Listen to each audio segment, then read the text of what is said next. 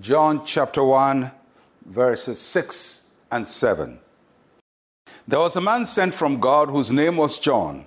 This man came for a witness to bear witness of the light, that all through him might believe. So now, the writer of the gospel, John the apostle, is introducing another John, not himself. This is the, what he's introducing is John the Baptist. But I want you to see what the scripture is telling us here. It starts by talking about the pre existence of the Word. And it says that the Word is God, and it says the Word has life, and the Word is the light of, of men. So this is all happening before Christ is born or Christ becomes flesh.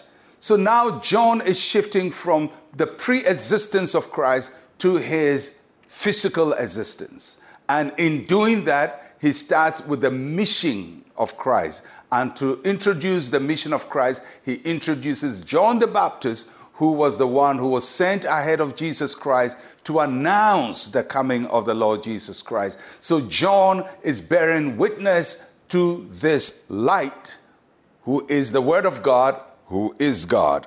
And so he says there was a man sent from God. The, the whole of the Christian life is about being sent. Is, is God sending his son? Uh, is the Holy Spirit being sent to us? Is John being sent to us? Because God comes to us by sending, uh, by, by coming in ways that reaches out to us. That is why the gospel is propagated through sending. God has to send us to preach his word. So John is sent by God. Without John, the Jews would not have recognized that this man was the light of God or the word of God. John was a credible witness because he was known as a prophet of God at that time in Judea. And he came and announced that somebody was coming, and this person was the expected Messiah uh, for mankind. So John went ahead of Jesus. And it's a very important uh, thought to consider that many times God wants us to go ahead to announce his mission. Uh, God wants us to go ahead and witness of Him. God wants us to go ahead and tell people about Him.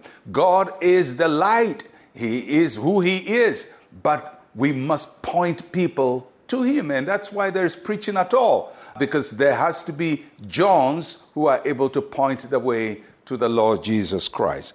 And it says in that passage that John came to bear witness. And that's a very important thought because, you know, John was a very well liked preacher in his day.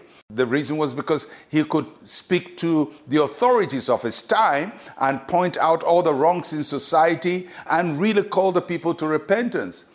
People thought John was the Messiah.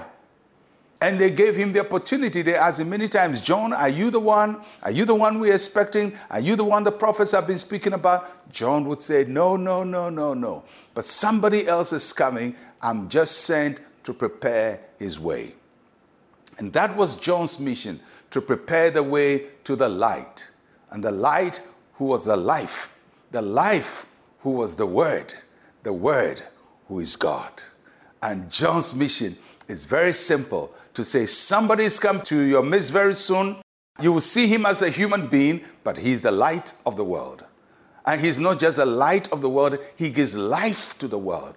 And not only that, he's the word of God that created all things, and he is God. And so when you encounter him, receive him as such. And that was the mission of John the Baptist. May God lead us to proclaim Christ to our world. Let us pray. Say with me, Heavenly Father, you have called me to bear witness to the light.